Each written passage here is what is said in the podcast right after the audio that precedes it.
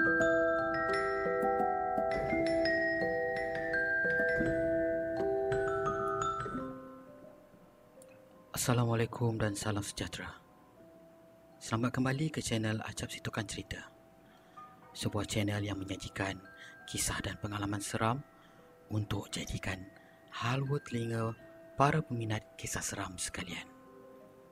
Semoga anda terhibur dengan kisah-kisah yang bakal disampaikan oleh hos anda Acap Situkan Cerita. Diharapkan juga kisah tersebut dapat menemani tengah malam kalian dan dapat diambil iktibar dan pengajarannya dari kisah-kisah yang bakal disampaikan. Pastikan anda tidak kesorangan. Seram tak?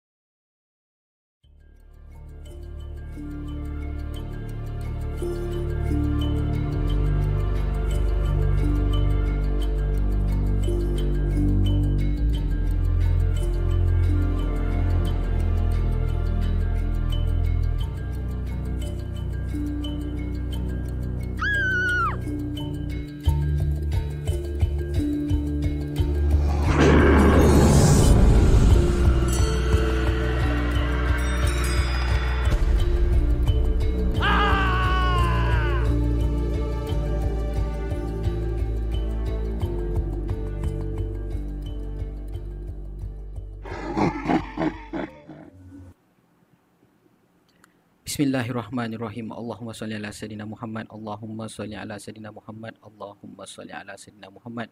Assalamualaikum warahmatullahi taala wabarakatuh. Salam sejahtera geng. Selamat kembali ke channel Situ kan cerita nama aku Acap. So pada korang yang dah subscribe channel ni aku ucapkan jutaan terima kasih pada korang dan pada korang pula yang mungkin baru je jumpa channel aku ni ataupun yang belum lagi tekan butang subscribe. So apa lagi geng? Tekan butang subscribe tu dan tekan sekali butang loceng tu supaya korang tak ketinggalan cerita-cerita aku yang akan datang nanti. Okay? Uh, so malam ni jumpa lagi kita dalam uh, sesi live acap situkan cerita. Uh, InsyaAllah aku akan sampaikan uh, lebih kurang berapa cerita ni. Uh, lebih kurang 3, 4, 5 cerita aku akan sampaikan pada malam ni. Dan mudah-mudahan cerita yang aku sampaikan ni dapat menghiburkan anda semua. Dan mungkin daripada certain cerita ni anda akan dapat uh, kita dapatlah ambil sedikit iktibar dan pengajaran lah daripada cerita ni kan. Okay. So uh, sebelum aku nak mulakan cerita pada malam ni aku nak ucapkan jutaan terima kasih. Aku nak ucapkan jutaan setinggi-tinggi penghargaan kepada anda-anda semua yang telah mendoakan aku supaya agar aku uh, sihat kan. Uh, sebab hari Rabu tempoh hari aku buat live kan? Tapi sebenarnya dua hari sebelum tu aku dah rasa tak sedap badan. Ha, badan aku dah tak sedap kan? Ha, rasa macam nak demam. Dan nak dijadikan cerita hari Rabu tu aku buat live kena pula sakit-sakit badan apa benda semua. So tapi nak buat macam mana kan sebab kita dah ada komitmen. So kita teruskan jugalah. Ha, kita teruskan juga live tu. Tapi itulah jadi dia punya hasil dia output dia tu tak berapa cantik. Ah aku kurang fokus pada malam tu dan ah ada orang kata aku punya uh, cerita uh, malam tu aku punya performance kurang. Uh, memang memang aku akui aku punya performance malam tu kurang. Uh, insyaallah aku akan perbaiki. Aku akan perbaiki uh, dari semasa ke semasa cara penceritaan aku pemilihan cerita dan sebagainya lah. Okay, uh, sebelum tu kita uh, siapa dulu dengan yang dah hadir pada malam ini. Uh, kita ada Nurul Ain selaku uh, moderator pada malam ni kita ada Zaf channel. Uh, Assalamualaikum kepada semua yang ada. Waalaikumsalam Zaf. Terima kasih kerana hadir pada malam ni Zaf. Uh, terima kasih atas sokongan yang Zaf dah bagi. Dan uh, Kak Cengkih. Ah, Kak Cengkih pun ada pada malam ini. Kak Cengkih, bila lagi nak buat live? Wah, tak sabar nak tengok uh, Kak Cengkih punya live. Uh, Semoga Acap Situkan Cerita lebih bersemangat dan sentiasa, sentiasa. Amin. Amin. Terima kasih Zaf. Terima kasih uh, atas doanya tu. Dan uh, aku rasa tak payah nak cakap panjang-panjang sangat lah. Eh. Malam ni kita straight to the forward. Eh, straight to the forward pula. Straight forward kita uh, pergi kepada cerita lah kan. Uh, malam ni aku nak sampai. Uh, macam aku cakap tadi lah, aku nak sampaikan lebih kurang dalam lima cerita. Tapi malam ni ada lain sikit. Tiga cerita aku akan bacakan daripada kisah yang dihantar kepada uh, Acap Situkan Cerita. Dan dua lagi kisah tu, uh, satu kisah ni memang menarik. Uh, kalau korang nak tahu apa nak tahu apa kisah dia, korang tunggu. Korang stay stay tune dalam aku punya live ni, aku akan ceritakan kepada korang. Uh, dua cerita yang aku akan cerita nanti adalah cerita pengalaman daripada somebody lah. Okay? Right, jom. Kita ke kisah yang pertama yang bertajuk ditegur jin Islam.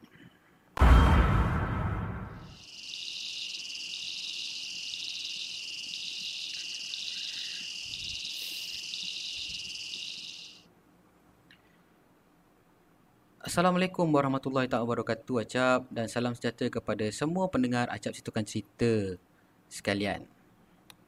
Pertama sekali uh, mal, saya nak kongsikan sebuah kisah benar yang jadi pada diri saya sendiri eh, harap kita sama-sama lah ambil iktibar daripada cerita ni.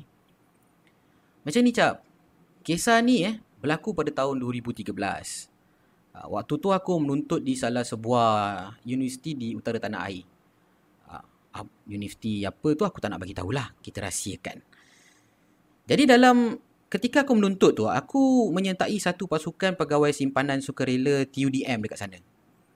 Dan aku kena habiskan eh, kena habiskan masa latihan ni sebagai kadet selama 3 tahun. Dalam skor aku tu cap, aku antara orang yang paling bersemangat lah.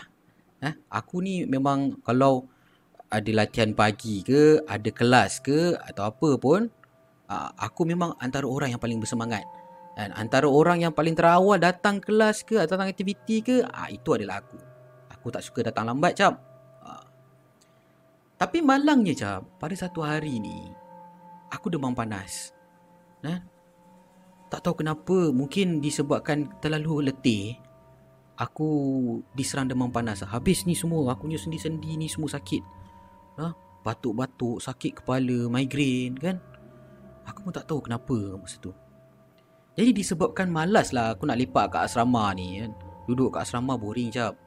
Kan, kalau kita pergi buat latihan kat luar boleh jumpa dengan kawan-kawan, boleh jumpa dengan jurulatih. Kan kita dah demam lepak kat asrama boring. Jadi aku ambil lah keputusan Aku ambil keputusan Untuk aku rehat di surau tempat latihan kita orang tu eh? Dekat je ha, Aku dapat Kalau aku lepak dekat tempat latihan tu At least aku boleh lah tengok kawan-kawan aku berlatih eh? Dapat tengok diorang kawat tengok, Dapat tengok diorang buat aktiviti Jadi kurang lah kebosanan aku ni ha, Berbanding duduk dalam bilik Duduk sorang-sorang boring Jadi Seperti latihan setiap minggu ni jap pagi kami ni kita akan mulakan dengan latihan fizikal. Eh, kita akan mulakan dengan latihan fizikal dulu bumping lah, jogging lah, apalah semua tu. Ha, dan jauh lah dari camp latihan. Dan so memang pagi-pagi ni kalau uh, lepas waktu subuh pendek kata camp tu memang sunyi sepi jap. Eh, sunyi sepi memang tak ada sebab semua orang akan pergi uh, jauh daripada uh, pusat tu lah untuk buat latihan fizikal. Jadi yang tinggal kat situ cumalah tukang cuci, pekerja dekat dewan makan dan jurulatih lain yang biasanya kerja dekat pejabat ni. Jadi aku ni yang demam badan tak sedap ni, aku pun ambil keputusan untuk terus ke surau. Eh? Surau ni agak jauh lah daripada kawasan pejabat, eh? agak jauh daripada dewan makan dan surau tu agak sunyi. Sunyi sebab apa jap? Sebab dia terletak bersebelahan dengan hutan. Jadi bila dah sampai surau tu, aku pun yalah masuklah macam biasa, aku buka kasut apa semua kan. Uh, aku bersihkan diri uh, aku bersihkan diri. Yalah adab kita nak masuk nak masuk surau kan kenalah bersih-bersih apa benda semua kan. Lepas tu aku masuklah dekat uh, ruangan solat. Jadi dekat saf pertama ni dia punya kipas dia kuat sikit. Ha. Jadi memang selesa lah. Dan memang selesa kalau aku kalau aku nak baring kat situ atau nak berehat kat situ. Dan nak dijadikan cerita, hari tu cuaca agak baik. Ha, cuaca macam redup, cuaca berangin kan. Jadi terdetik lah dalam hati aku ni. Ini kalau aku tidur kat sini, hey, boleh lelap sampai Zohor ni. Baik punya sejuk. Ha. Jadi aku pun pergi dekat uh, area dekat situ. Aku pergi dekat area tempat orang letak sejadah, letak Quran apa semua tu. Aku ambil lah 2 3 helai sejadah dan aku gulung-gulungkan dia. Aku gulung-gulungkan dia untuk dijadikan sebagai bantal semasa aku tidur tu nanti. Ha. Kemudian aku pun baringlah dekat saf pertama tu dan kepala aku ni mengharap ke, menghadap ke arah kiblat. Jadi aku ambil lagi 2 3 helai sejadah untuk aku jadikan alas dan untuk aku jadikan selimut. Baik je aku baring kat situ. Yalah orang demam jap. Bila dah demam ni badan dah sakit apa ni semua. Baring memang tak fikir tak tak ada banyak cerita lah. Terus terus tidur. Ah, ha? aku terus terlena dekat dekat saf pertama ni. Dan seraya aku tidur tu, aku terus termimpi. Aku mimpi seakan-akan surau tu mula dipenuhi dengan ramai orang cap. Eh? Aku nampak ramai orang masuk dalam surau tu. Sedangkan waktu tu masih awal pagi kan. Jadi aku nampaklah berbondong-bondong orang masuk. Ha, ada yang pakai baju putih, ada yang pakai baju kuning, ada yang pakai baju oranye, merah, Bermacam-macam warna lagi cap Jadi aku pun perhatikan dia orang Aku perhatikan dia orang. Dan aku macam terpaku kat situ dan aku tak hiraukan dia orang sah. Walaupun aku ni kat saf depan. Eh? Aku cuba juga nak bangun. Tapi aku macam tak berdaya sangat jap. Macam letih sangat badan aku ni. Macam berat. Istilah lain macam digam lah aku punya badan ni dekat saf depan tu. Dan dalam ramai-ramai orang yang mula masuk dalam surau tu jap. Dan adalah lebih kurang dalam 3 ke 5 orang datang. Eh, datang, datang dekat dengan aku. Masa tu aku baring macam ni. Datang dekat, dekat, dekat dengan aku. Kemudian dia sapa aku jap. Oi. Nak tidur ke? Apa kau tidur ke tempat sini? Sini tempat solat. Kalau nak tidur pergi kat belakang. Aku dengar jelas sekejap dia cakap macam tu. Tapi aku tak tahu kenapa badan aku ni susah sangat nak bangun.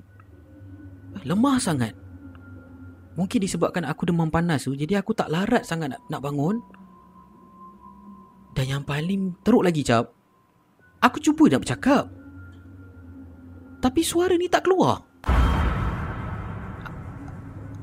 Aku nampak dia tengah cakap dengan aku. Ha? Aku nampak dia tengah tengah tengah sapa aku tapi aku macam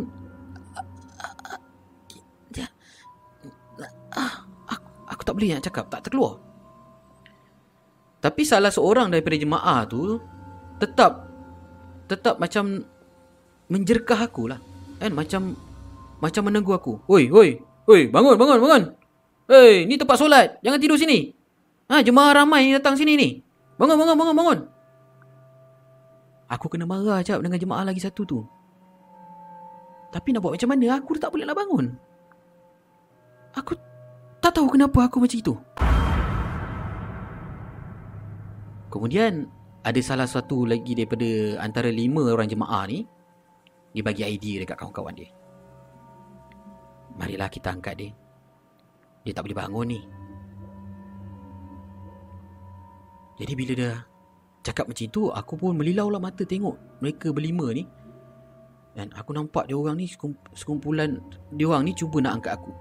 Kan ada yang pegang dekat ketiak ada yang pegang kat pangkal peha ada yang pegang ujung kaki ada yang pegang dekat kepala aku ni.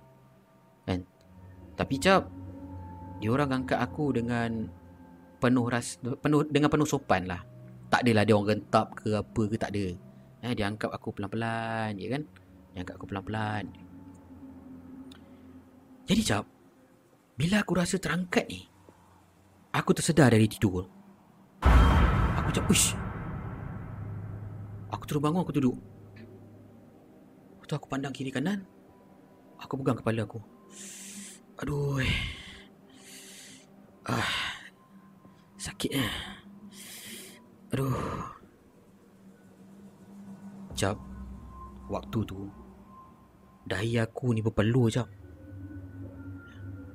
Panas dekat kepala aku ni pun dah jadi sejuk dah. Aku pun tak tahu kenapa jadi macam itu. Jadi sebaik saja aku lap peluh kat kepala ni. Baru aku perasan jap. Ruang solat tu kosong.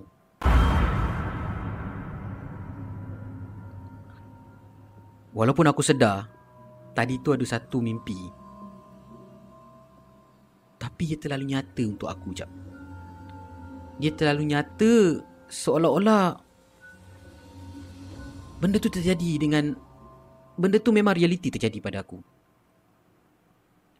Jadi aku pun bangun, aku keluar. Aku keluar daripada surau tu dan kebetulan kebetulan pula. Kebetulan kawan-kawan lain dah habis training lah pagi tu. Dia orang pun datang tengok aku. Eh Samad. Kau buat apa kat sini? Kata demam. Pergilah bilik rawatan. Pergi rehat kat sana. Eh tak apalah. Aku okey je. Aku boring lah duduk sana. Aku nak duduk sini je. Eh Tak apalah. Uh, Kau nak pergi mana ni? Ai, dah pukul 10.30 dah. Jom lah pergi minum. Ah okey okey okey. Jom lah kita pergi minum Jadi dalam perjalanan aku nak ke Dewan Makan ni jap, aku pandang dekat surau tu. Dan dalam firasat aku aja. Mungkin yang menegur aku tadi tu adalah jin Islam. Mungkin dia orang datang ke surau tu sebab nak kerjakan solat sunat duha agaknya kan. Yalah waktu pukul waktu dalam lebih kurang pukul 8 9 pagi lah. Solat sunat duha lah. Aku ni pun jahil pakai benda-benda macam ni kan.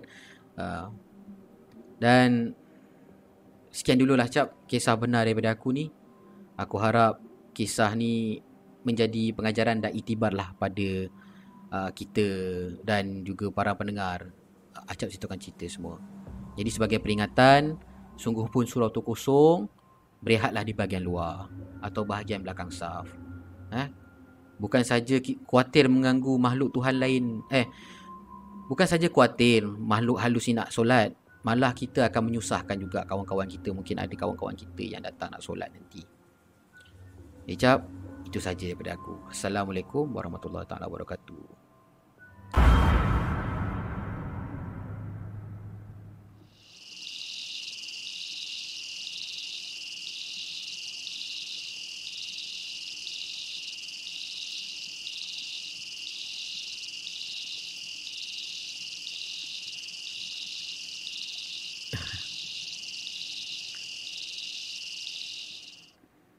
itulah dia. Uh, sebuah kisah yang aku tak tahu daripada siapa ni. Dia tak bagi nama lah kat sini.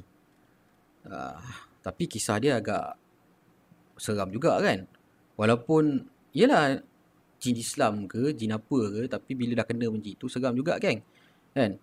Aku pernah jugalah ada pengalaman macam ini.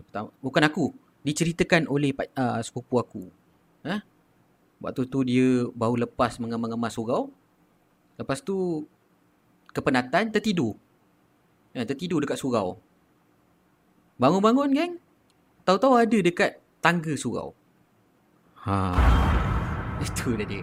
Eh, so betul juga cakap dia kan. Selain kita ni mengganggu uh, Yelah bukan saja mengganggu uh, makhluk halus tu nak nak, nak beribadah kan. Tapi mengganggu juga kawan-kawan kita yang lain kan. Okey, jom kita uh, kita sapa-sapa dulu siapa yang ada pada malam ni. Kita ada Reka Dev. Hai, hai, hai Reka Dev. Uh, dan kita ada Lubang Kubu panggil. Ui, lain macam nama dia. Assalamualaikum. Hai semua, saya orang baru dekat sini. Hai, hai, selamat datang Lubang Lub Macam mana nak sebut Lubang Kubu panggil? Selamat datang eh. Selamat datang. Terima kasih sebab dah menghadirkan diri ke sesi live Acap Ceritakan Cerita. Uh, kita ada Ekspedisi Nusantara. Assalamualaikum Acap dan tim. Sentiasa memberi sentiasa memberi sokongan dari Singapura. Terima kasih. Terima kasih. Gerek orang Singapura memang gerek. Terima kasih uh, Ekspedisi Nusantara. Ah kita ada Azizah Osman. Uh, Azizah Osman pun daripada uh, Singapura. Uh, dah sihat alhamdulillah kak. Alhamdulillah uh, saya dah dah dah sihatlah. Uh, tengah recovery, tengah recovery eh. kita ada deck segment daripada markas puaka. Cip. Terima kasih Cip sebab datang. Uh, Sekejap lagi dia nak live. Terima kasihlah sebab sebab uh, sudi menghadirkan diri. Uh, kita ada Nas Winchester. Assalamualaikum hadir. Terima kasih Nas. Oh, kita ada uh, terima kasih eh, atas sumbangan yang telah diberikan oleh uh, The Segment uh, atau Markas Suaka. Semoga Tuhan merahmati uh, Bro Hafiz kita dan keluarga. Uh, semoga dimurahkan rezeki daripada Ekspedisi Nusantara. Terima kasih atas sumbangan. Semoga dimurahkan rezeki. Kita ada Tiara Rose, ada Has 77 dan ramai lagi lah. Uh, Has 77, terima kasih atas sumbangan anda. Uh, semoga anda dimurahkan rezeki, di, dipermudahkan segala urusan. InsyaAllah. Uh, kita ada Nurul Aimi, Kak Amy. Assalamualaikum Kak. Okey, uh, Kak nak hantar cerita Melayu. Hantar Kak, hantar. Jangan jangan jangan, jangan tak hantar, hantar, hantar. ada Aminah Humaira, terima kasih. Terima kasih lah, ramai lagi ni tapi... Yalah kalau nak sebut satu-satu Uh, jawabnya tak dengar cerita seram kita nanti kan. Okay. Uh, so, jom kita ke kisah yang kedua yang bertajuk tingkat 4 hospital.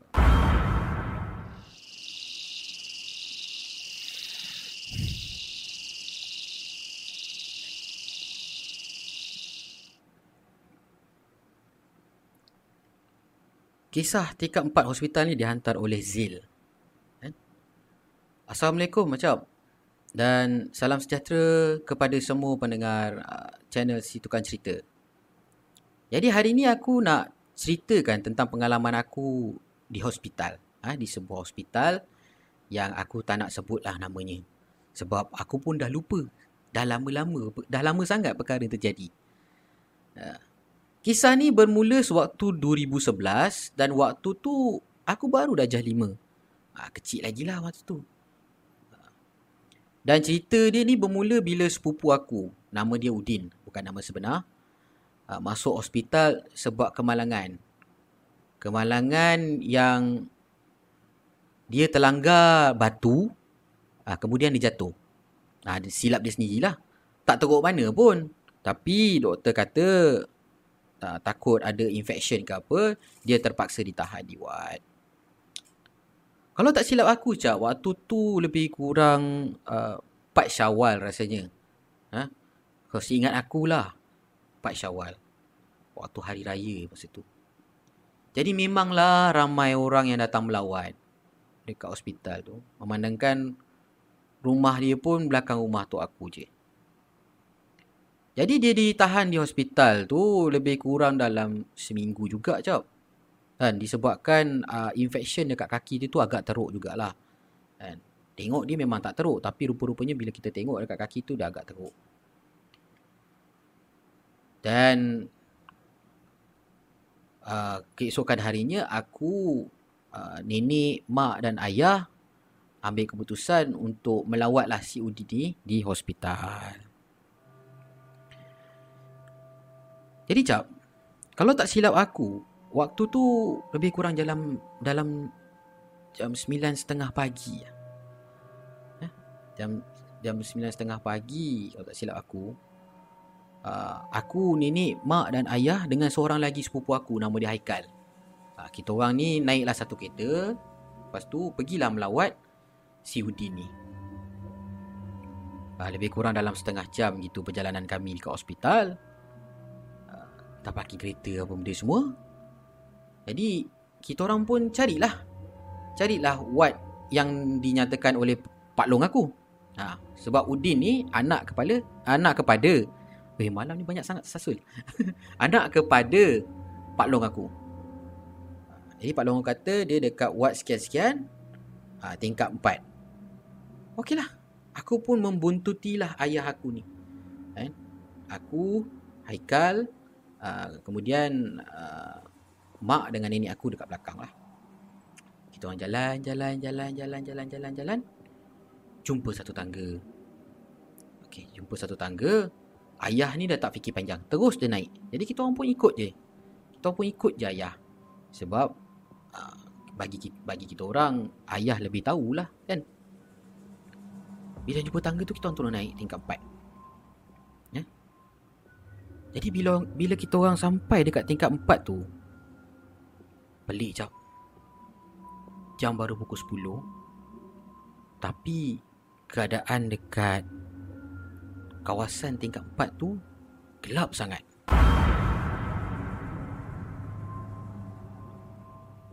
Kalau diingatkan balik jap. Sepatut, sepatutnya lah kan. Kalau kawasan tu ada wad, sepatutnya kawasan tu mesti meriah kan? Mesti meriah dengan ada nurse-nya, dengan dengar ada orang mengerang kesakitannya.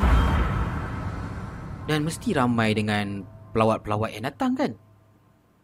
Tapi keadaan dekat situ sebaliknya jap keadaan dekat situ suram gelap dan boleh dikatakan kawasan tu bagi aku menyeramkan. Tapi nak dijadikan cerita jap kami pun tetap juga berjalan mencari wad yang dimaksudkan oleh Pak Long aku ni. Jalan punya jalan punya jalan, tak jumpa-jumpa juga wad dia. Jadi mak aku ni, dia dah penat dah berjalan. Eh? Mak aku ni ada masalah sakit kaki jap-jap. Eh, dia, dia dah penat berjalan, dia tanya dengan bapak aku. Bang, mana wadnya bang? Abang tahu ke tidak ni? Kalau abang tak tahu, pergilah tanya Pak Gad kat bawah tu. Lepas tu bapak aku menjeling ke belakang lah. Menjeling ke belakang. Saya tahulah. Mungkin kat depan tu, depan sikit lagi ni. Awak tahan sikit lah jalan depan sikit lagi tu. Jalan, jalan, jalan, jalan, jalan. Tak jumpa juga. Eh? Mereka nampak wad yang sama, pintu yang sama, berulang-ulang kali. Mak aku bersuara lagi. Bang, dah penat ni bang. Kaki saya ni sakit ni. Kesian mak ni ha. Awang tahu ke tak? Mana wadnya ni? Um, Lepas tu bapak aku ni dah Dia macam dah lost tau Entah Rasanya memang inilah tingkat 4 Udin, Abang Long kata tingkat 4 ni lah tingkat 4 Awak biar betul Tingkat 4 mana Sini banyak bangunan Jadi Ayah aku kata Okeylah tak apalah. Jom kita patah balik. Kita pergi tanya dengan Pak Gad tu. Lepas tu mak aku ni marah. Mengadang lah mak aku. Mak aku cakap Kalau daripada tadi tanya kan dah sampai. Jadi aku Dengan Haikal tak, tak tak banyak bunyi lah. Kita orang terus pusing Kita orang lead jalan. So kita orang kat depan Ayah aku Lepas tu mak dengan nenek aku kat belakang. Jadi Kami berdua ni kat depan Aku dengan Haikal ni Cubalah cari tangga tempat kita orang naik tadi. Kita orang ikut jalan mana yang kita orang jalan tadi? Ah, ha, Jalan awal tadi kan? Tapi malangnya Kita orang tak jumpa anak tangga tu. Kita orang cuma nampak dinding, pintu, dinding, pintu, dinding, pintu, dinding, pintu. Tak tak nampak pun Gerbang nak ke nak pergi ke tangga Waktu tu aku dengan Haikal ni dah berpeluh-peluh lah Kan? Puas tu pusing, pusing, pusing Cari tak jumpa-jumpa. Lepas tu kita orang pandang ke belakang Tengok ayah dengan mak ke belakang. Tengok ayah pun dah Kesat-kesat dahi apa lu Mak masa tu pun dah Macam Macam itu lah kan Macam kepenatan lah. Tapi nenek aku steady. Nenek aku relax je Dan aku pun Dengan Haikal Tetap juga mencari. Cari Mencari Mana tangga tadi? Kat sini ke? Kat sana ke? Buka pintu ni ke? Buka pintu? Tak jumpa. Dan tiba-tiba jap terdengar satu suara. Suara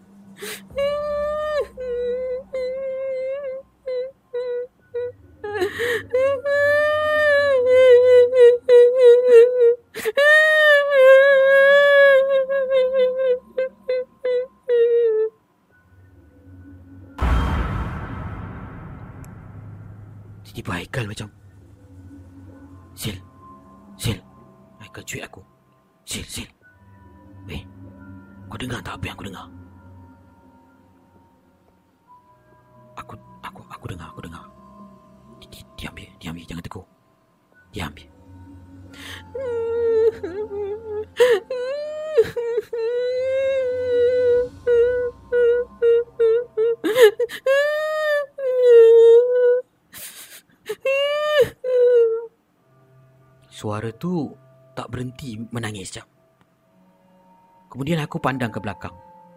Aku perhatikan muka mak, ayah dan nenek aku. Aku rasa bukan aku dengan Haikal yang dengar. Aku rasa mak, nenek dan ayah aku pun dengar. Sebab muka dia orang lain sangat waktu tu. Dan tiba-tiba dia orang terkaku. Berdiri mencari mana datang suara menangis tu. Dan tak cukup dengan suara menangis tu cap. Kami dikejutkan pula dengan bunyi ketukan. Bunyi ketukan pintu betul-betul dekat sebelah kami. Tok tok tok tok tok tok tok. Tok tok tok tok tok tok tok. Tok tok tok tok tok tok tok tok tok tok. Astaghfirullahalazim. Aku terkejut waktu tu cap.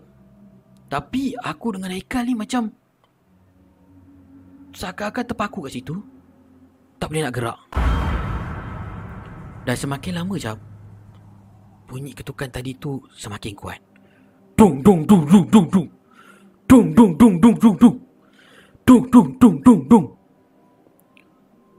Aku perhatikan muka Haikal. Muka Haikal dah pucat.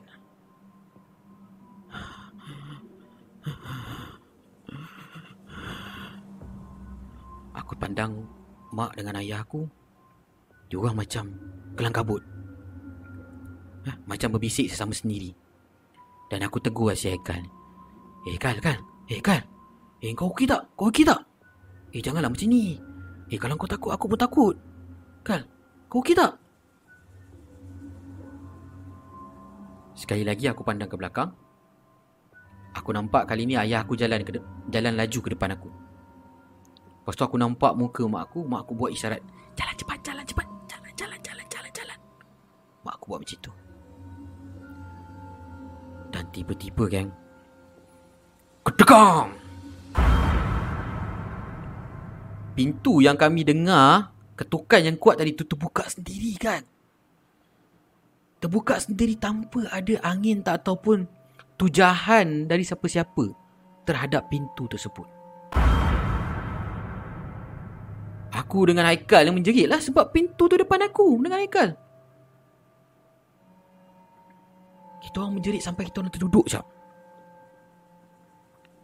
Dan kami semua ni terpaku depan pintu bilik yang terbuka tadi tu. Apa yang kami nampak cap dekat dalam dekat dalam bilik tu hanyalah katil yang berselerak tak ada tilam. Dalam hati aku kata mungkin ini stor. Tapi yang lebih menyeramkan jap Dekat penjuru bilik tu Kami nampak ada sosok tubuh seorang perempuan berbaju kebaya. Berdiri menyeringai kepada kami.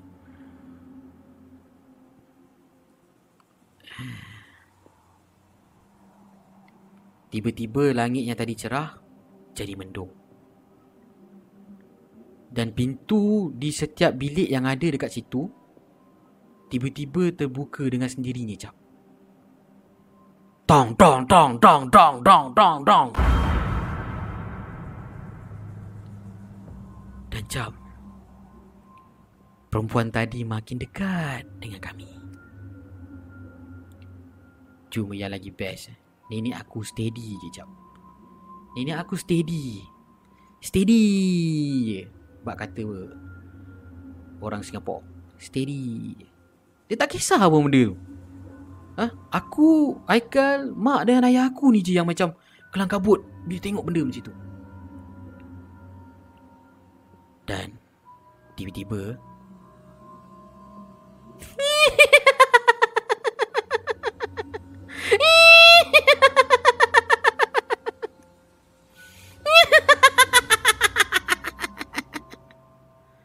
Perempuan tu mengilai cap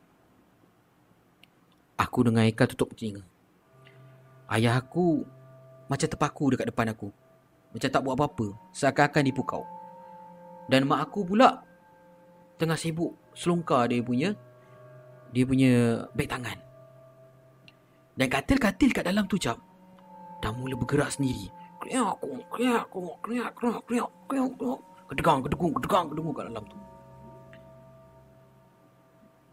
Dan aku perasan Masa mak aku Selongkar beg tangan dia tu Dibawa keluar telefon bimbit Kemudian aku terdengar perbualan mak aku. Hello, hello, hello Abang Long. Abang Long, Abang Long Tolong kami Abang Long. Uh, Tolong kami ada Ada uh, ada benda nak ganggu kita orang ni Abang Long. Tolong Abang Long. Ah, uh, ya, ya. Ah, ya perempuan. Ah, Duduk mengilai kat sini balong tolong balong. Kita orang ni dari tadi cari tangga tak jumpa-jumpa balong tolong balong tolong. Ha, nak pergi tengok Udin ni tolong tolong. Seman seman tu tak tahulah dah macam terpaku kat depan dah macam kena macam kena pukau dia tu bang. Tolong bang tolong tolong.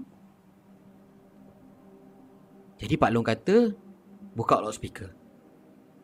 Dan aku terdengar dalam loudspeaker tu Pak Long mula membacakan ayat-ayat suci Al-Quran dan juga ayat-ayat pelindung diri dan surah apa aku tak ingat lah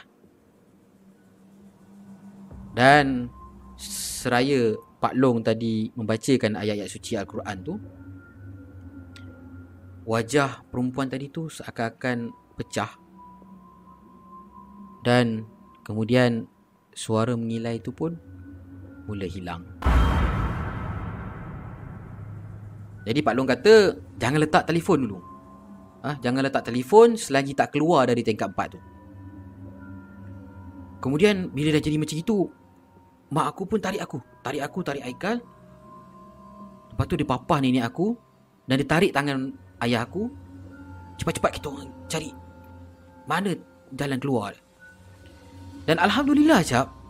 Dan yang paling pelik sekali, tangga tu dekat je dengan pintu yang kita orang kena ganggu tadi.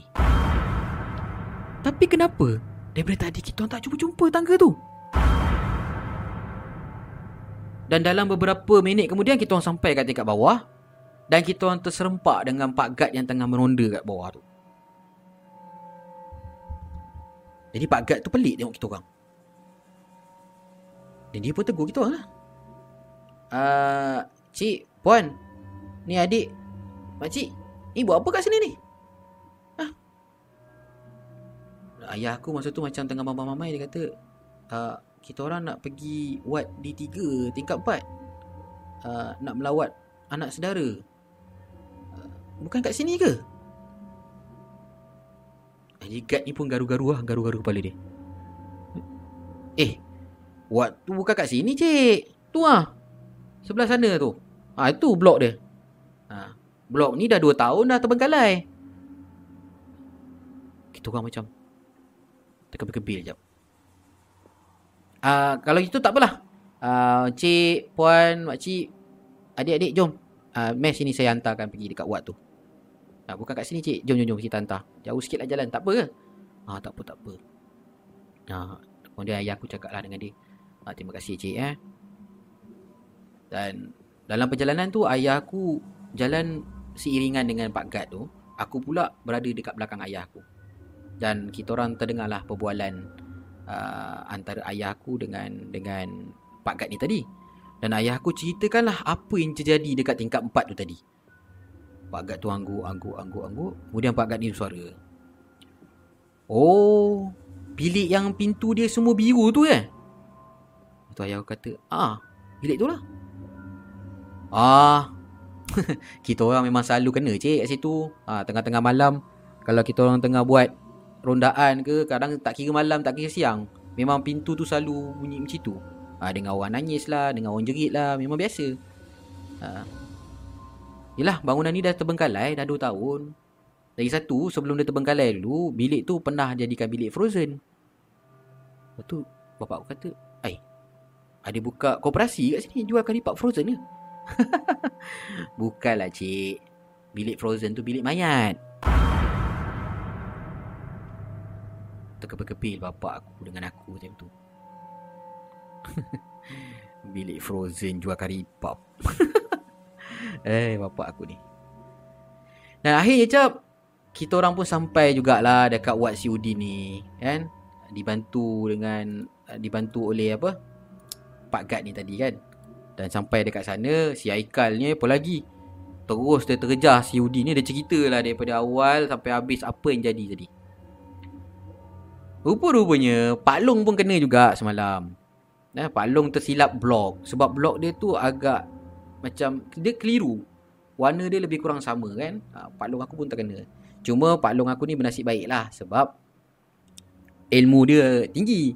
So tak adalah teruk sangat. Dia kena kan. Ha. Jadi itu sajalah cak yang tu nak sampaikan pada malam ini. Maaflah kalau cerita aku ni tak seram. Kan? Terimalah seadanya. Assalamualaikum warahmatullahi wabarakatuh. Jumpa lagi.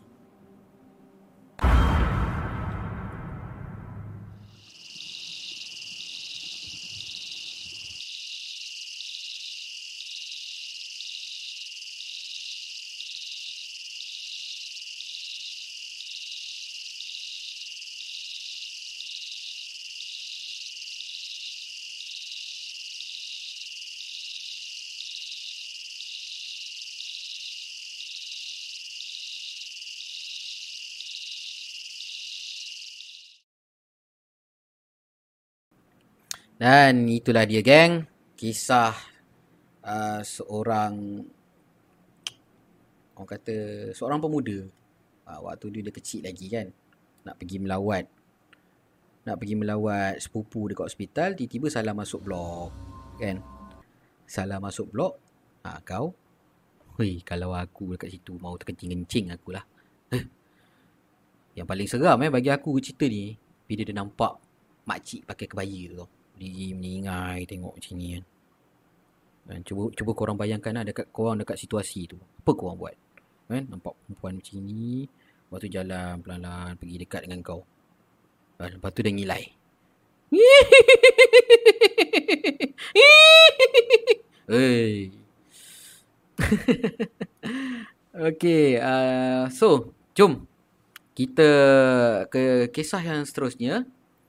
Okay, kisah seterusnya ni aku petik daripada uh, aku baca cerita ni banyak kali lah. Cerita ni mengingatkan aku pada zaman-zaman sekolah dulu kan.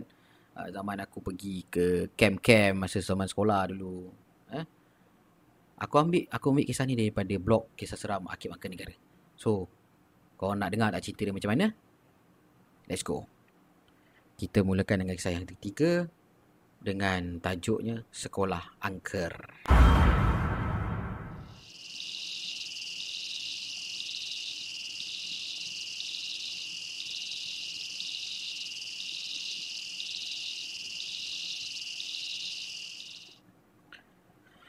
Assalamualaikum warahmatullahi taala wabarakatuh cap. Dan salam sejahtera kepada semua pendengar Acap Situkan Cerita. Aku doakan korang sentiasa sihat dan sejahtera hendaknya. Uh, cerita ni berlaku dah lama. Uh, waktu ni aku baru saja dipostingkan ke sebuah sekolah di kawasan selatan tanah air. Jadi sekolah ni terletak jauh di kawasan dalam kampung dan di bahagian belakangnya hanya dipenuhi dengan semak samun dan lalang yang tumbuh tinggi jap. Maaflah sebab aku terpaksa rahsiakan nama sekolah ni kan sebab aku tak naklah perkara yang tak uh, ingin tak, tak diingini berlaku kan tak naklah timbul fitnah ataupun apa-apa lah. Kan. Dan cap orang-orang dulu ada cakap eh orang-orang dulu pernah berpesan dengarlah cakap orang-orang tua. Ha? Dengarlah cakap orang tua-tua kerana mereka lebih awal makan makan garam berbanding dengan kita. Jadi kata-kata orang tua-tua ni tepat sekali dengan cerita yang aku nak sampaikan pada malam ni. Ha? Ketika ni uh, peristiwa ni terjadi ketika aku waktu tu seorang yang ego, degil, eh, tak nak dengar nasihat veteran. Jadi pada satu hari cap. Pada satu hari pihak sekolah nak buat satu aktiviti lah. Eh, aktiviti perkemahan. Jadi mereka mencari beberapa orang guru yang sanggup untuk jadi fesi dan memegang tanggungjawab untuk jaga keselamatan murid-murid sepanjang aktiviti perkemahan itulah. Adalah dia sebut beberapa nama guru-guru lama. Eh, memang dah disenaraikan lah dalam dalam senarai mesyuarat waktu tu. Jadi kerana aku ni baru je beberapa bulan dekat sekolah tu. Aku rasa tanggungjawab tu perlu diserahkan ke aku. Sebab usia aku masih muda dan masih bertenaga. Jadi aku pun dengan yakinnya angkat tangan. Cikgu besar, uh, boleh saya bagi cadangan? Maafkan saya, boleh boleh saya bagi cadangan cikgu? Uh, boleh tak kalau saya tawarkan diri saya untuk jadi camp commander untuk perkemahan ni? Lagipun saya ni masih baru kat sini. Uh, jadi saya rasa inilah peluang untuk saya cari pengalaman.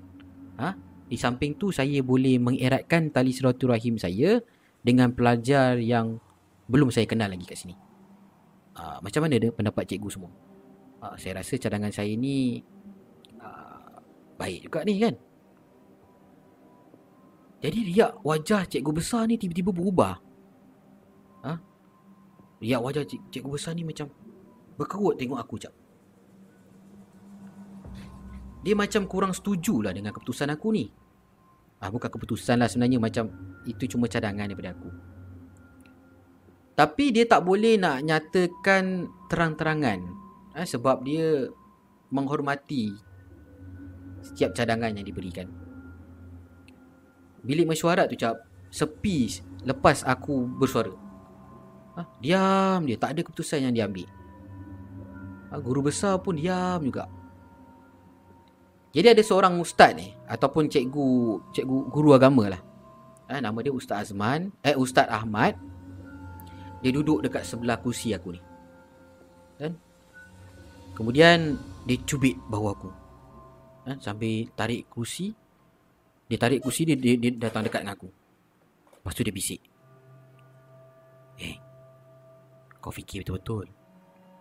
Sekolah ni sekolah lama tau. Kau tu baru lagi. Ha? Kau tak kenal sekolah ni lagi secara mendalam. Kau tak tahu apa yang jadi kat sekolah ni je. Jadi, kata-kata ustaz tadi tu meninggalkan persoalan dalam diri aku, Cap. Aku macam terfikir-fikir. Apa? Yelah, aku tahu sekolah ni sekolah lama, tapi... Yelah, sekolah lama lah. Apa, apa masalahnya kalau aku nak jadi camp komandan pun?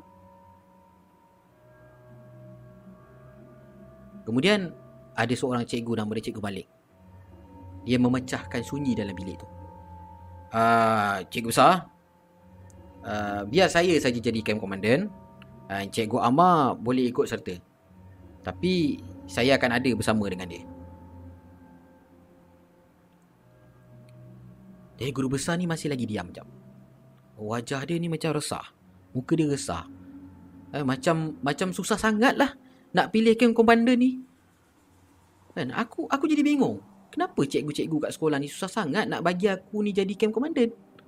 Kan? Padahal apa yang aku buat, apa yang aku nak buat ni pun sumbangan untuk sekolah juga. Jadi aku jadi macam tak tahu, tak aku aku tetap juga dengan keputusan aku aku aku aku kata dengan dia orang, aku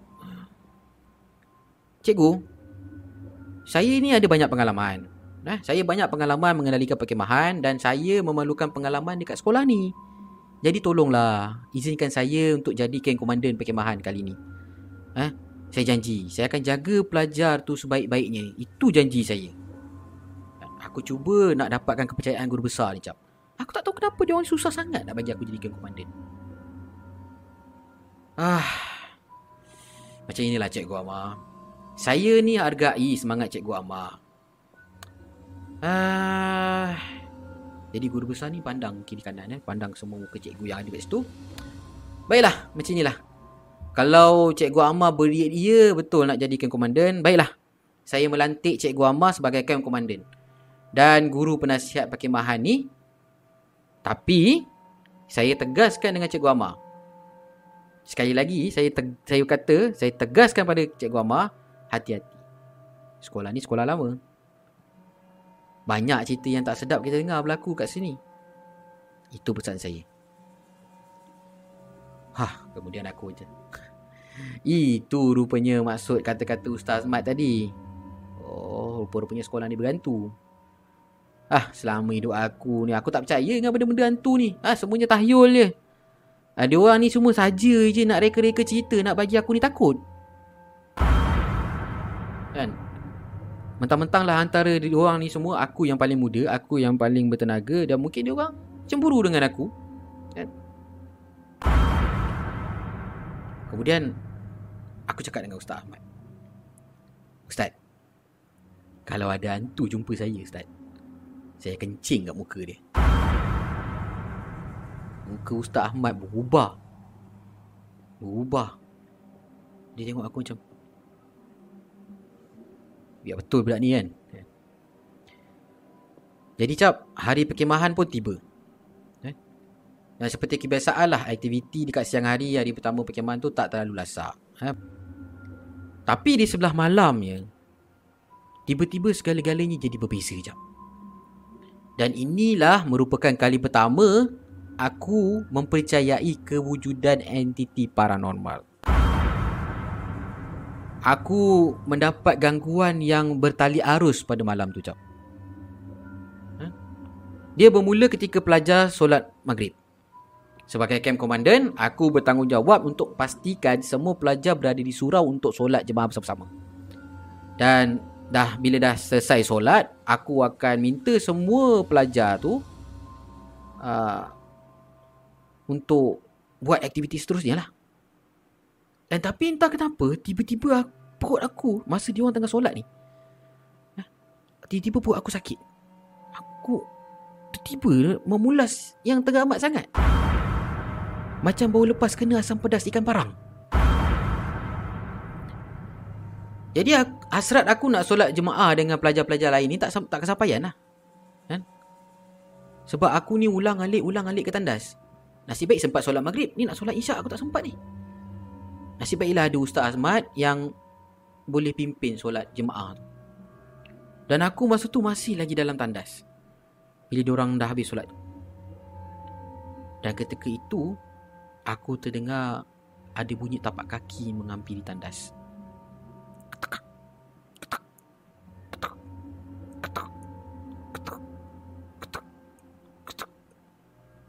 Aku cuma diamkan diri dan aku tak fikirkan apa-apa.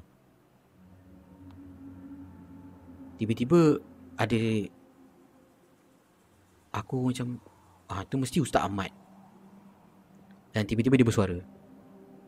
Kau okey ke Ma? Dah lama sangat dalam tandas ni. Wah, suara Ustaz Ahmad lah. Ah, uh, saya okey. Sakit perut je. Aku balas pertanyaan Ustaz Ahmad. Dan beberapa ketika aku dengar tapak kaki tu keluar daripada tandas. Tapi aku masih lagi dalam tandas ni bergelut dengan sakit perut yang tak tahu apa punca dia. Lebih kurang 5 minit lepas Ustaz Ahmad pergi.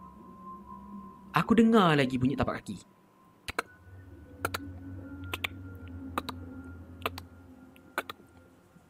Apa lagi lah Ustaz ni nak Aku nak berak pun tak senang Kenapa Ustaz?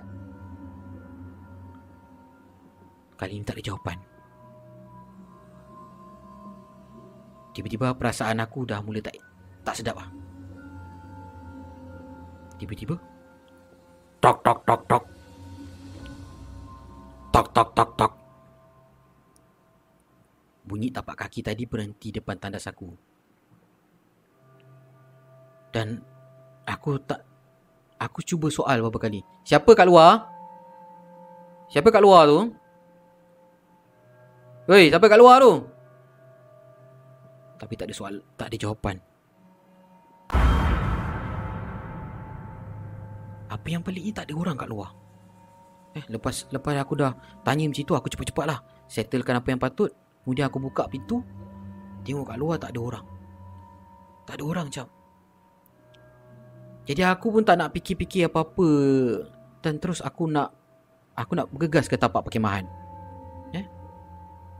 Namun belum sempat aku sampai kat tapak perkemahan tu Aku berhenti bila aku nampak seorang pelajar Pelajar yang nama dia Daniel ha, Sedang duduk mencangkung dekat koridor depan bilik guru Sambil kutip sesuatu. Eh Daniel Awak buat apa kat sini? Aku soal Daniel tu. Aku heran tengok apa benda dia duduk sorang-sorang dekat dekat gelap-gelap dekat keadaan gelap tu kan. Jadi Daniel ni duduk macam tu. Dia tak jawab apa-apa. Dia diam Kemudian dia dongakkan muka dia ke arah aku. Dan Apa yang aku nampak cap? Muka Daniel ni Mata dia Dua-dua putih cap. Tak ada biji mata langsung. Aku terkejut cap. Ya Allah! Aku terus lari daripada situ Terus ke tapak perkemahan Ha? Dan yang lebih terperanjat lagi Bila sampai kat tapak kemah tu Aku nampak Daniel tengah simbang-simbang dengan member dia dekat kemah Jadi Siapa yang aku jumpa tadi? Lepas tu Ustaz, Ustaz Ahmad tanya aku Eh Amma Kau ni dah kenapa? Lari macam nampak hantu eh Aku belagak macu lah eh, ah, Tak ada apa lah Ustaz Jangan risaulah tak ada apa Ha, kalau macam tu tak apalah. Ni nak minta tolong kau sikit ni. Tolong pergi store. Ambil satu lagi kemah dalam tu. Kemah untuk kita belum ada lagi ni. Walaupun masa tu aku masih trauma je dengan kejadian tadi Aku tetap pergi jugalah kan Disebabkan aku ni masih baru kat situ Tu aku pergilah Dan bila aku sampai dekat store tu Lampu store tu memang dah lama rosak Eh Dah banyak kali Aku dengar cerita dah banyak kali Dia orang buat aduan Tapi bajet tak cukup Untuk baiki lampu kat situ. Dan aku Masa tu Gunakan uh, Lampu suluh telefon bimbit ni Untuk aku suluh Untuk cari Kat mana kemah yang Ustaz Ahmad Maksudkan. Tengah suluh Suluh Suluh Suluh Suluh. Tiba-tiba Aku tersuluh Sosok tubuh Wanita Berjubah putih dan berambut panjang. Jap, aku tak aku tak dapat tengok muka dia jap. Ha, sebab dia berpaling bertentangan dengan muka aku. Jadi aku fikir positif, kan? Mungkin ni Kak B, ha? tukang sapu sekolah yang selalu habiskan masa lepak dalam store. Dan tiba-tiba aku terfikir. Sekarang ni kan dah, dah malam. Kak B tu Kerja sampai pukul 5 je. Dan Pintu store ni tadinya kunci. Macam mana dia boleh masuk? Ah sudah. Masa aku tengah fikir-fikir jap, Tengah ber- bermonolog dengan diri aku sendiri Tiba-tiba perempuan tadi tu pusingkan muka dia. Ya Allah jap. Satu badan aku menggeletar jap Masa tu aku Ish muka dia bu Muka dia buruk Hodoh je Bayangkan muka dia Hanya sebelah je lengkap muka manusia Yang sebelah lagi ni ada keput. Lidah dia menjala Sampai ke paras dada. Masa tu jugalah Dia mengilai je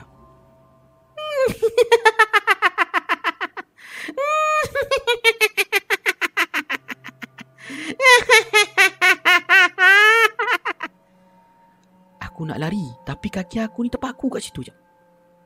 Mata dia pandang tepat dalam mata aku. Muka dia marah je Eh, muka dia marah. Tengok muka aku. Lepas tu dia sound aku je Hey, kau. Telaka kau? Ha? Baru dekat sini dah cakap besar dekat kawasan aku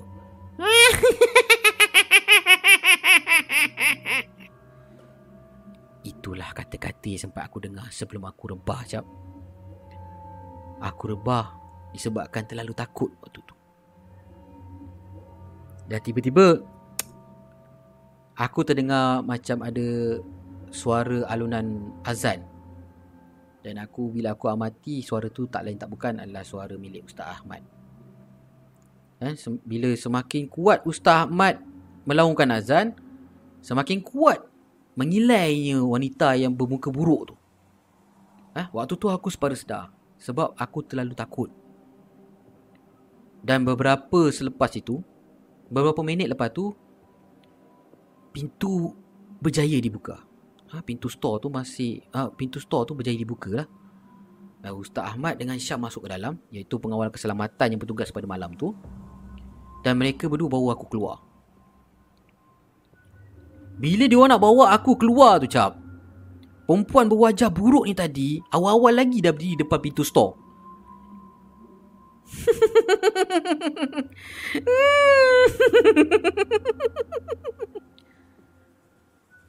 Ustaz Ahmad ni cuba berkomunikasi dengan dia lah. Kau nak apa wahai makhluk Allah? Ha? Kau makhluk Allah Aku juga makhluk Allah.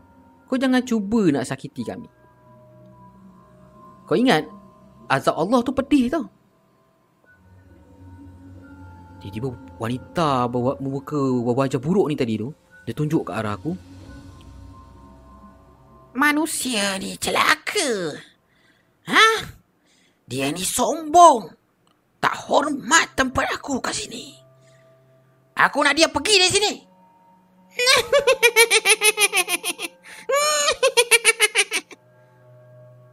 Ustaz Ahmad cakap, apa dia buat kat kau? Dia tak pernah kacau kau lah. Dia pernah cakap. Dia nak kencing kat muka aku. Kurang ajar punya manusia.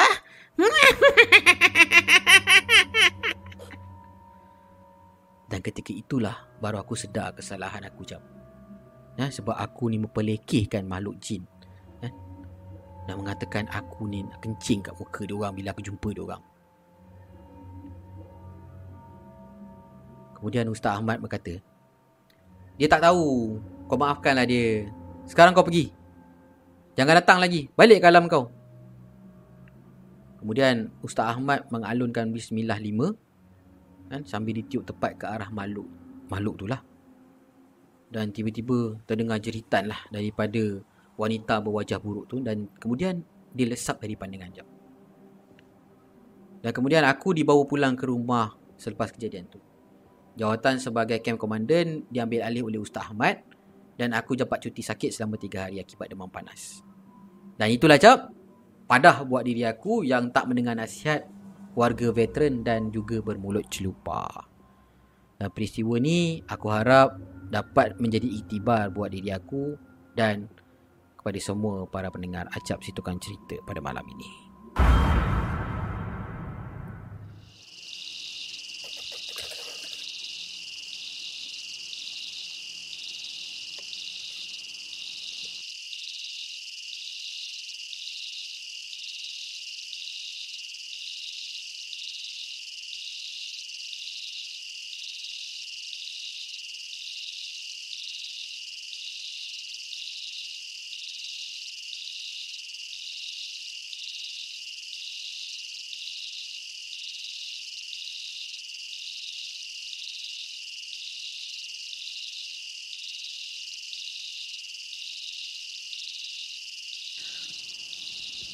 Okey gang, itulah kisah ketiga yang aku nak sampaikan pada malam ini. Okey, uh, Alhamdulillah malam ni kita ramai juga yang menonton pada malam ini. Terima kasih. Uh, Gizri in the house. Ya Allah Gizri, terima kasih atas sumbangan yang anda telah berikan kepada uh, channel Sitcom Cerita ni. Gizri, uh, Gizri kalau anda masih menonton Gizri, kami rindukan konten-konten uh, true crime story anda tolonglah buatlah buat konten crime true story apa true true true crime story tu. Kita orang rindu sangatlah. Eh jom kita doakan Gizri in the house. Akan kembali semula ke arena YouTube menyajikan kisah-kisah uh, true apa cerita tentang uh, jenayah jenayah yang berlaku di seantero dunia ini. Okey jom kita doakan sama-sama. Terima kasih sekali lagi Gizri Gizri atas sumbangan anda Uh, kita ada Reka Dev. Seram. Eh? Uh, yelah. Terima kasih uh, Reka kerana sentiasa menyokong acap situkan cerita. Eh? Terima kasih sangat-sangat. Okeylah. Aku tak nak cakap panjang. Aku tak nak cakap banyak-banyak lagi. Seperti mana yang aku janjikan.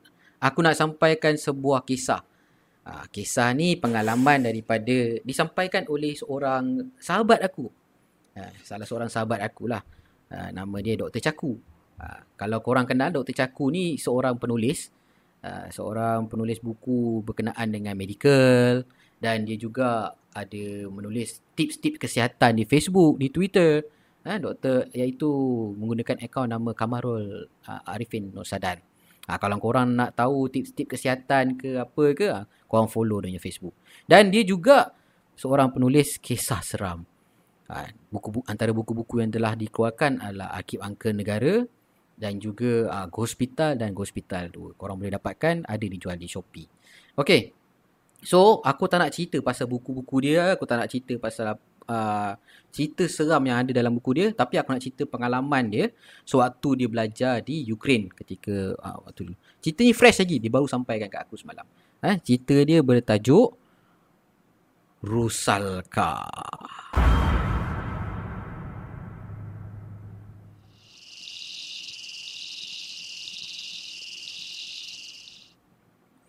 Okey, dia macam ini. Semalam kita orang ada buat sesi space dekat Twitter.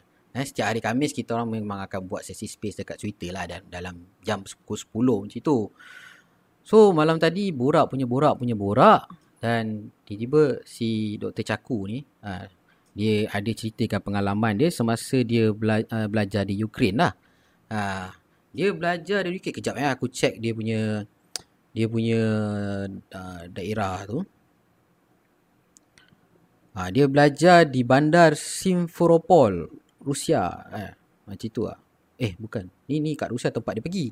Ha, dia belajar dekat salah satu daerah dekat Ukraine. Ha, aku pun tak ingat apa nama tempat tu. Dan cerita ni berlaku ketika dia, kalau tak silap aku, dia pergi berjalan-jalan. Ha. Dia pergi berjalan-jalan dengan rakan-rakan dia dekat Rusia waktu tu. Okay. So dekat Rusia ni, kalau korang nak tahu, Rusia ataupun negara Eropah ke negara-negara maju ni kalau kau tengok dalam TV je dia orang macam maju macam berfikiran moden apa benda semua kan. Tapi sebenarnya dia orang pun macam kita juga. Dia orang ada juga uh, segelintir masyarakat dia yang masih mem- mempercayai perkara-perkara tayul ni.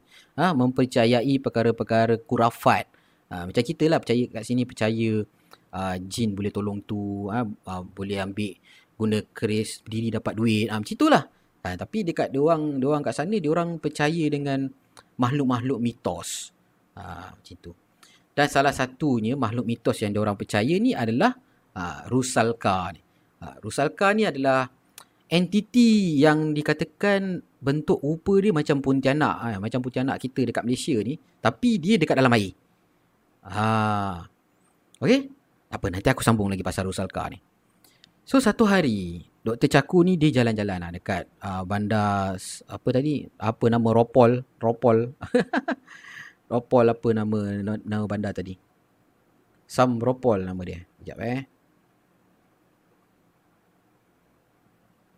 Simferopol. Ah, Simferopol. So dia jalan uh, waktu tu kalau tak silap aku dia baru balik daripada pengajian dia lah daripada kelas apa benda semualah waktu tu. Dan ketika tu uh, dia balik agak lewat petang kan. Lewat petang jalan seorang-seorang balik. Dan waktu dia nak balik tu dia perlu melalui uh, satu taman tema ataupun theme park ataupun bukan bukan taman tema dia apa park macam dia macam kawasan yang macam tam, taman tasik. Kalau kat Malaysia ni taman tasik Titi Wangsa kan? Uh, taman-taman yang ada pokok bunga orang selalu lepak-lepak kat situ main skateboard ke apa ke beriadah bersama keluarga kan?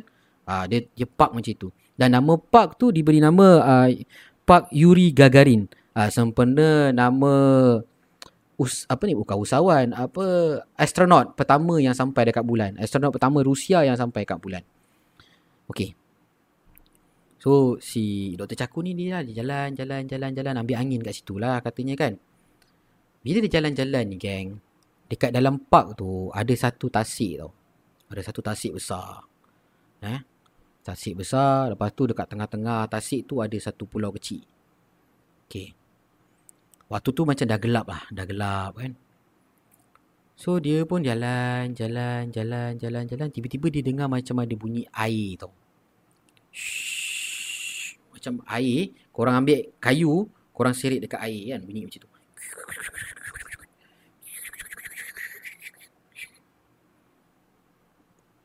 Dia ni jalan seorang-seorang ni. Ha. Lepas tu dia macam. Ish, bunyi apa pula tu kan? Dia tengok lah, tengok.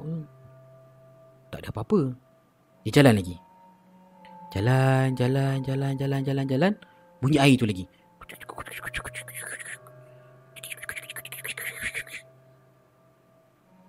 Jadi, Dr. Caku ni macam dah tak sedap hati lah. Dia, dia tak sedap hati, dia jalan ke atas sikit lah jalan menjauhi daripada tasik tu dan tiba-tiba di masa dia tengah jalan tu sayup-sayup dia dengar ada orang ada suara wanita panggil dia ha, ni aku translate daripada bahasa Rusia bagi bahasa Melayu kata dia pemuda wahai pemuda di sana hai pemuda di sana lepas tu si Dr. Caku ni macam pelik ni. Ini tahun 2000-an mana ada orang panggil pemuda-pemuda. Paling tidak ada panggil brother, brother macam tu kan. Jadi bila tercaku ni macam tak eraukan lah. Dia biar lagi. Dia jalan lagi. Tapi kali ni dia dengar lagi. Hai pemuda di sana. Pandanglah sini pemuda di sana tu. Jadi si dengan rasa ingin tahu Dr. Caku ni dia pusing. So dia bila dia pusing dia nampak ada seorang perempuan. Seorang perempuan tu berdiri dekat betul dengan tasik. Eh, rambut dia panjang berwarna blonde je tu, warna kemasan. Uh, dia pakai dress warna putih. Dia berdiri sambil lambai-lambai dekat Dr. Caku. Marilah sini. Marilah sini wahai pemuda. Sinilah. Sinilah. Lepas tu Dr. Caku ni tengah pelik tengok macam tu kan. Tiba-tiba dia ditepuk dari belakang. Pop. Ada orang tepuk dekat belakang. Hey, dik, buat apa kat sini? Ah, ada seorang brother, ada seorang pak cik. Ha, pak cik ni duk le, duk melepak dekat park ni sambil minum beer lah. Ha, siap Dr. Caku ni dia describe ni beer apa dia minum. Ha, beer nama dia beer Corona masa tu. Ha, dia cakap dia dia perbualan dia bahasa Rusia tapi aku translate bahasa Melayu lah sebab aku tak pandai nak cakap. Dan kalau aku pandai cakap pun bukan kau faham kan bahasa Rusia. Okey, kalau ada yang faham pun mungkin aku cakap tak betul. Okey, dia cakap bahasa Melayu. Jadi uh, Pakcik tadi tu dia cakap dengan Dr. Caku. Jangan hati kau nak jalan kat sini kena hati-hati. Ha, ramai dah orang mati lemas kat sini. Oh ya ke? Mati lemas sebab apa? Mati lemas tak diketahui sebabnya. Ada mayat yang dijumpa pun memang tak ada kesan kesan membunuh, kesan apa, memang dia mati lemas. Lepas tu doktor Caku ni pelik lah. Takkan lah dekat Tasik. Eh, keadaan uh, Tasik dekat park tu macam keadaan Tasik dekat Taman Tasik Titu Wangsa tu memang gila ke apa nak mandi kat Tasik tu kan? Ish pelik lah mandi macam boleh mati macam tu kan. Dia buat apa? Pergi mancing ke apa? Tak. Ada sebab lain. Nanti kau tahu kata dia. Lepas tu uh, pakcik tu kata, eh, tak apalah. Dia nak pergi beli satu lagi ni beer. Uh, hati-hati tau pakcik tu kata. Dan lepas tu Dr. Caku ni pandang balik dekat uh, mana? Dekat tepi tasik yang dia nampak perempuan tadi tu. Perempuan tu hilang geng. Perempuan tu tak ada. Dia tengok, dia cari, cari, cari. Dia pusing, pusing, pusing, pusing. Memang tak ada. Tak nampak perempuan tadi tu. Eh, kalau dia memang manusia, mesti dia ada dekat sekitar kawasan uh, kawasan park tu kan. Ni memang tak ada. Jadi bila dah jadi macam itu, Dr. Caku ni tak tunggu apa-apa lah. Memang tak tunggulah. Eh, larilah jawabnya. Jangan leceh. Lari. Dia lari balik ke uh, rumah dia ni berdekatan dengan park tu lah park Yuri Gagari ni.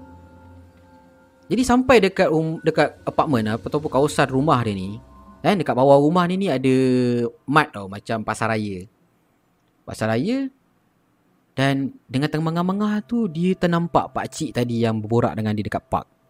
Ha, waktu tu dia mungkin baru lepas beli dia punya beer tu lah. Waktu tu pakcik tu tegur dia. Hai orang muda. Dah selamat kau sampai sini? Yelah selamat lah. Oh, pandai eh. Kau tak terpengaruh eh dengan panggilan-panggilan kat sana tadi? Eh, panggilan apa ni dia dah mula pelik lah. Lepas tu dia kata, saya ni orang Malaysia. Orang Malaysia kau nampak pelik-pelik, dia lari. Ha, lagi-lagi kalau yang panggil tu orang insurans. Ha, memang dia lari. kan? Okay. Lepas tu barulah pakcik ni cerita. Sebenarnya, menurut orang tempatan kat sini, dekat Tasik tu tinggalnya satu makhluk bernama Rusalka. Ha, Rusalka ni makhluk perempuan. Dia kalau dekat Malaysia ni nampak macam puncanak. Dia akan menggoda lelaki yang jalan berdekatan dengan Tasik tu. Kemudian dia akan bawa lelaki tu masuk dalam Tasik. Untuk dijadikan korban. Ha? Korban untuk dia lah. Hmm. Jadi Oh ada macam tu eh Ha Itulah tadi saya Saya ada dengar Ada perempuan panggil saya tu. Saya nampak ada perempuan Pakai baju jubah putih. Ah, Mungkin itu dia lah Rusalka Pakcik tu kata. Oh. Lepas tu pakcik tu kata Okey lah tak apalah Aku nak minum beer ni. Ha, Kau nak balik Pergilah balik dulu. Ha, Jangan lupa balik hati-hati. Ha, Dia semula pakcik tu cakap lah. So pak cik dia si Dr. Caku ni pun ah ya ya kan yalah kan. So dia mana dia naik apartment. So sesampainya kat dekat apartment tu Dia jumpa member dia. Member dia tengah isap okok dekat Tepi tingkap tau. Tepi tingkap uh, Memandang ke bawah. Memandang tempat uh, Ada Apa Ada pasar raya tadi kat bawah tu lah. Dia naik atas. Lepas tu Dr. Cakun ni tegur member dia. Woi buat apa kat situ? Tak isap okok Lepas tu dia tanya Kau dari mana? Aku jalan-jalan tadi Sekejap balik kelas. Kan? Lepas tu Member ni tanya dengan Dr. Chaku Kau cakap dengan siapa tadi?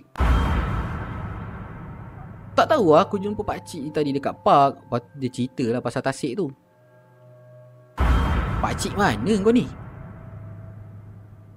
Pakcik lah Dia, dia minum Dia siap beli Ni corona kat bawah Kau jangan Mengarut lah Aku nampak kau cakap sorang-sorang tadi Doktor Caku ni pelik Eh serius lah Aku cakap dengan pakcik tadi tu Ada pakcik tu tadi Kau cuba tengok kat sana Ah mana? Mana? Mana pakcik tu? Tak ada kan? Aku nampak je Aku nampak tadi aku Kau cakap sorang-sorang Dan Perkara tu Kejadian tu menjadi tanda tanya Kepada Dr. Caku Sehingga ke hari ini Ha. So kalau korang nak tahu cerita dia, ha, mungkin storyline yang aku bagi ni mungkin tak tepat sangat. Ha, Dr. Caku janji dia akan update story pasal Rusalka ni dekat Twitter Akib Angka Negara. So korang boleh follow Akib Angka Negara dekat sana. Okay? Ha. Dan aku rasa uh, nak dengar satu cerita lagi ke? Ha? Nak dengar satu cerita lagi ke? Okay aku rasa Aku simpan dulu cerita aku tu Untuk next coming. Uh, Esok malam kita ada live lagi InsyaAllah eh. Esok malam kita ada live lagi. Aku simpan cerita, cerita Satu cerita lagi ni Untuk esok malam. Okay So aku rasa cukup lah uh, Empat buah cerita yang aku sampaikan pada malam ini. Aku harap uh, Yang hadir pada malam ini uh, Kita ada Kejap eh. Kita ada uh, kita ada Gizri in the house. Kita ada Amina Humaira dan uh, kita ada Reka Dev. Uh, kita ada ramai lagi lah. Ramai lagi yang ada dalam ni. Aku kalau nak sebut memang ramai sangat. Uh, aku ucapkan jutaan terima kasih lah pada korang semua yang telah menghadirkan diri dalam sesi live aku yang tak seberapa ni kan. Uh, mudah-mudahan uh, cerita-cerita yang aku sampaikan pada malam ni memberi uh, dapat menghiburkan anda semua dan dapat menemani uh, malam-malam anda uh, tengah-tengah malam anda eh So sebelum aku mengakhiri sesi live pada malam ni aku nak ucapkan jutaan terima kasihlah kepada uh, para penyumbang kita di uh, pada Bro Hafiz di segmen dari Markas Puasa. Terima kasih atas sumbangan anda. Uh, teruskan berada. Uh, dia kata teruskan berada. Terima kasih. Daripada Despedisi Nusantara, terima kasih atas sumbangan anda dan Has 77 Uh, terima kasih atas sumbangan anda. Gizri in the house. Thank you bro. Bro. Come on lah. Buatlah konten. Eh, kita orang tunggu. okay, terima kasih. Terima kasih atas sokongan dan orang kata apa? Yalah, terima kasih atas sokongan anda semua. Aku harap, aku doakan korang semua sentiasa sihat, dipermudahkan segala urusan dan dimurahkan rezeki sentiasa. Okay? So aku rasa sampai sini sajalah kita punya sesi live untuk malam ini. Kita jumpa insyaAllah pada malam esok. Okay gang? Uh, stay safe gang. Aku ucapkan selamat malam dan Assalamualaikum. Hashtag Seram tak.